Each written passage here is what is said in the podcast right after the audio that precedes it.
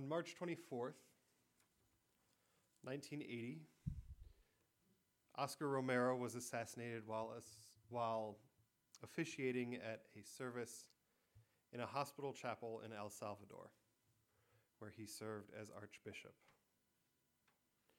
Bishop Romero was an unlikely martyr. In his early career, he was known, if anything, as a traditionalist, an institutionalist who loved the church. He was in Rome from 1941 to 1943, where he studied to receive his document, his doctorate. And when he was appointed Archbishop of San Salvador, there was grumbling among the more progressive priests in the country worried that the new Bishop Romero would accommodate the increasingly violent right wing government of El Salvador. The accommodation between the Catholic Church in Rome and the fascist government of Italy in the 1940s was not far from anyone's mind. In 1977, less than a month after Romero became Archbishop, a close friend of his was assassinated. For the next three years, Oscar Romero turned the full weight of his institutional position, the full weight of the Archbishop of San Salvador, into providing a voice of truth in a country rapidly descending into civil war. In his weekly radio broadcasts, he listed the names of those who had been killed, as well as speaking out against the human rights abuses by the junta in power. In a speech in Belgium, less than a month before his death, Romero said this That part of the church has been attacked and persecuted that puts itself on the side of the people and went to the people's defense. Here again, we find the same key to understanding the persecution of the church the poor. Putting the church on the side of the poor, providing sanctuary, was a revolutionary act. And Oscar Romero's assassination shocked the world, in part because it violated the sense of sanctuary that we often place on places of worship like this one. Our theme this month is sanctuary. And I want to pick up this week right where we left off last Sunday. Last Sunday, we talked about the sanctuary that is Unitarian Universalism. We spoke about how this is a faith, and the Unitarian Church of Lincoln is a place that has welcomed us in some of us on the worst days of our lives, and provided a place of safety and deepening from which we grow. This is the sanctuary that Kenny Wiley writes when he says that in the days after my mom's death, I decided to go to church. That is sanctuary. We are here because this is a transformative, life giving tradition. This is not what this sermon is about, but I came to Unitarian Universalism, and it has been a sanctuary for me when my life has gotten real hard. And I bet most of us have stories like that, ranging from needing a place that did not tell us what we needed to believe about God, or needing a community to support us in the midst of a health crisis, or needing a place to say that whoever you love, you love them and you are beloved. And it doesn't need to be more complicated than that. And here's what was on my mind all week, last week, as I wrote and preached that sermon about how we have all found sanctuary in this place. That is necessary, absolutely. And it is not sufficient. It's important that we're all here because Unitarian Universalism has been and continues to be a place of refuge for us. But it is not enough to be a sanctuary for the people that are already here. A place of comfort and safety on Sunday mornings. We have to be that. We have to be that. But we must have a broader conception of sanctuary beyond the walls of this building. Richard Rohr is a contemporary Christian theologian, and there's been a there's a passage of his work on Franciscan mysticism that I've been turning over in my head this week, and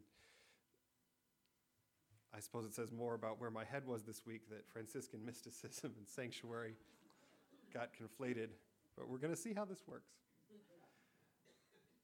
So Rohr writes this How do we love God? Most of us seem to have concluded that we love God by attending church services. For some reason, we thought that made God happy. I'm not sure why. That idea probably has more to do with clergy job security. Jesus never talked about attending services. Although church can be a good container to start with, and we tend to become like the folks that we hang out with. The prophets actually often portray God's disdain for self serving church services. The sanctuary, the sanctuary, the sanctuary is all we care about, Jeremiah shouts. I hold my nose at your incense. What I want you to do is love the widow and the orphan, say both Isaiah and Amos, as do Jeremiah, Hosea, Joel, Micah, and Zechariah in different ways.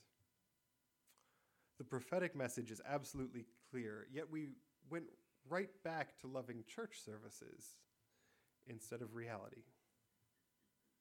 I believe, this is Rohr, that our inability to recognize and love God in what is right in front of us made us separate religion from our actual selves.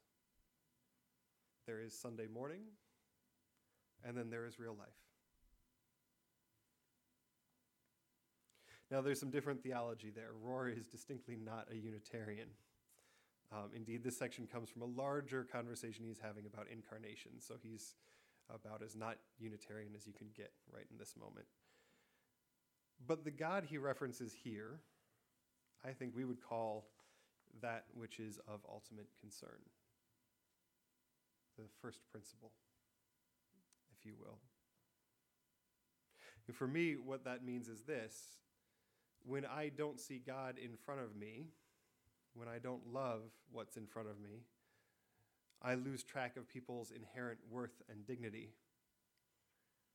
When Ailish wakes up in the middle of the night and I really just need to get a sermon draft done and go to sleep, please. And I focus on that uh, rather than the wonder at the interconnectedness of generations, then I am missing loving what is in front of me.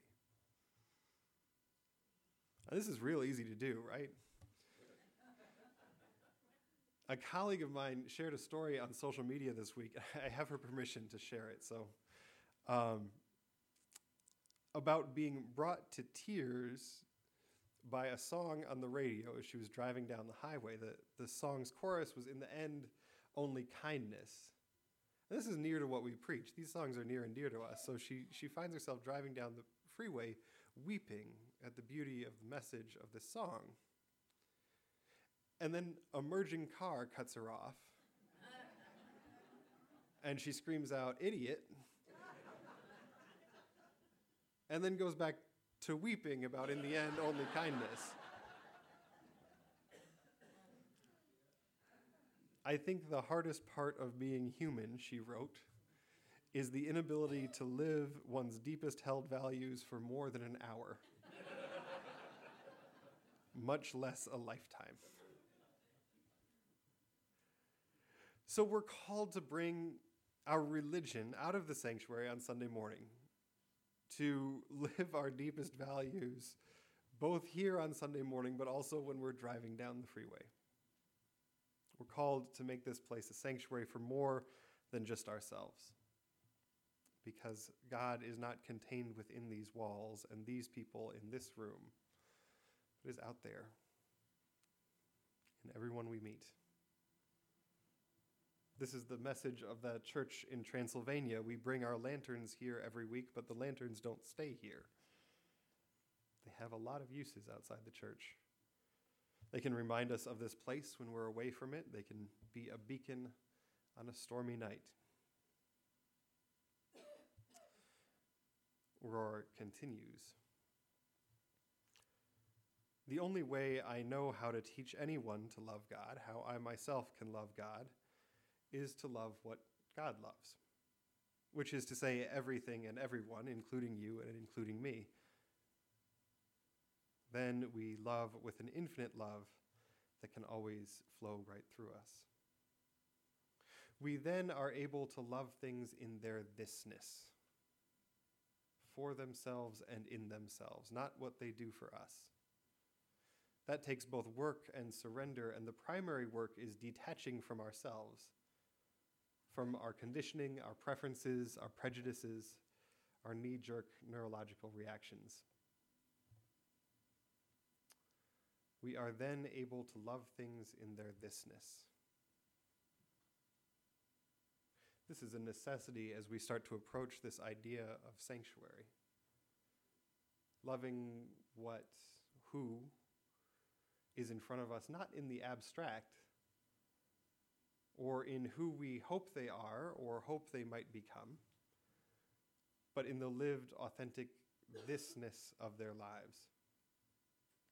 And loving people in their thisness, their whole complexity and story that is the same and different than ours, it asks something of us.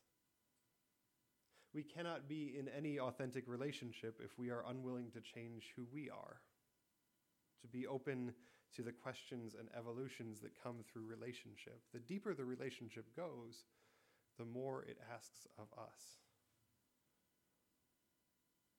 Think about that litany of groups that we went through last week. All the distinct cultures and groups of people who have joined Unitarian Universalism over the last generation humanists, LGBTQ folks, earth centered practitioners, every time we authentically become a sanctuary, each time we become a home for someone new, our community changes. And that's a really good thing. These changes can be uncomfortable, but they're, they're necessary because we are called to love what's in front of us. The last piece I'll quote from Rohr is this As our freedom from our ego expands, as we get ourselves out of the way, there is a slow but real expansion of consciousness so that we are not the central reference point anymore. We are able to love in greater and greater circles until we can finally do what Jesus did love and forgive even our enemies. Now, the possibility of love is always right in front of us and always concrete. It is no longer a theory, a heroic ideal, or a more distant goal. The question at the heart of the idea of sanctuary is this Who is looking for sanctuary now? And how do we open the door for them? Answering this question requires us to do some work, to decenter ourselves. Because if we place the folks in need of sanctuary as the central reference point, what does that mean for us? What would it mean for Unitarian Universalism to not be nominated for Best Religion in a Leading Role, but instead compete for Best Supporting Place of Sanctuary? This is hard because in the past, we each have been the folks in need of sanctuary. The central role in the story, the people finding Unitarian Universalism and making it their own, whether we were born into it or walked in for the first time last week. But our work now, especially for folks who live as privileged people in this world, folks like me, is to try and move ourselves away from being the central reference point of Unitarian Universalism, to make room for other stories, other folks searching for and finding sanctuary in our congregations. This idea of decentering sounds new, but it has history. So take out your hymnals. You don't need to open them, just look at the front. And look at the logo on the front. We've talked about the symbolism of the flaming chalice before. But as a quick refresher, the Unitarian Service Committee commissioned the flaming chalice as a relatively abstract design that would look a little bit like a cross but wouldn't be a cross during the Second World War in order to forge official looking documents to get refugees out of Europe. The flaming chalice of Unitarian Universalism is a very literal symbol of sanctuary in a time of need. But that's not actually what we're talking about with this. Because the logo, the one on our, our uh, hymnals, is not just the flaming chalice. The chalice was the symbol of Unitarianism. And when the Unitarians and Universalists merged in 1961, they also merged their logos. The primary symbol of Universalism at the time of the merger was this.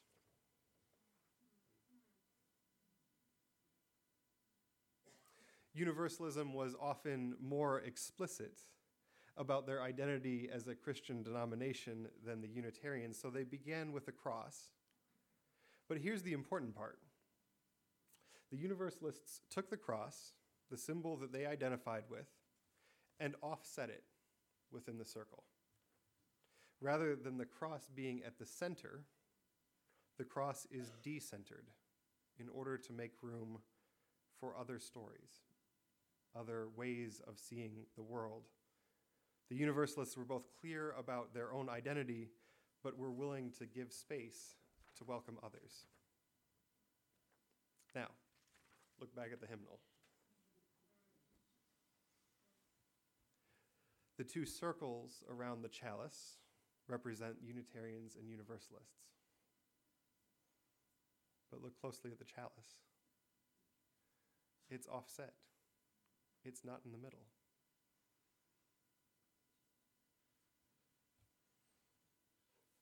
It's 2018.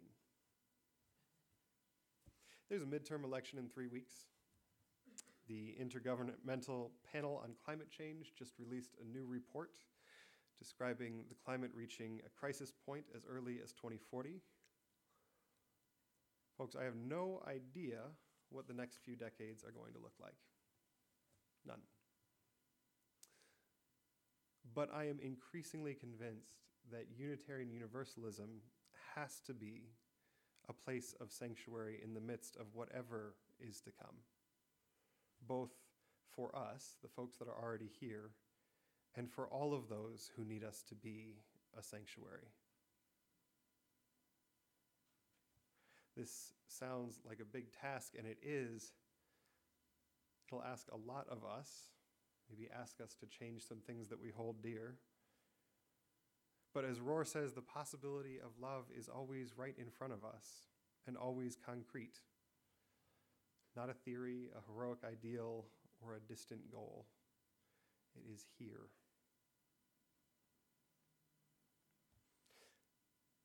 Oscar Romero was made a saint this month. Bishop Romero changed in the last years of his life. He started as an institutionalist. He didn't do everything, but he spoke out in order to make the church a haven in the midst of turmoil. Rather than stay unchanged in his own sanctuary, he changed to meet the challenge of his time.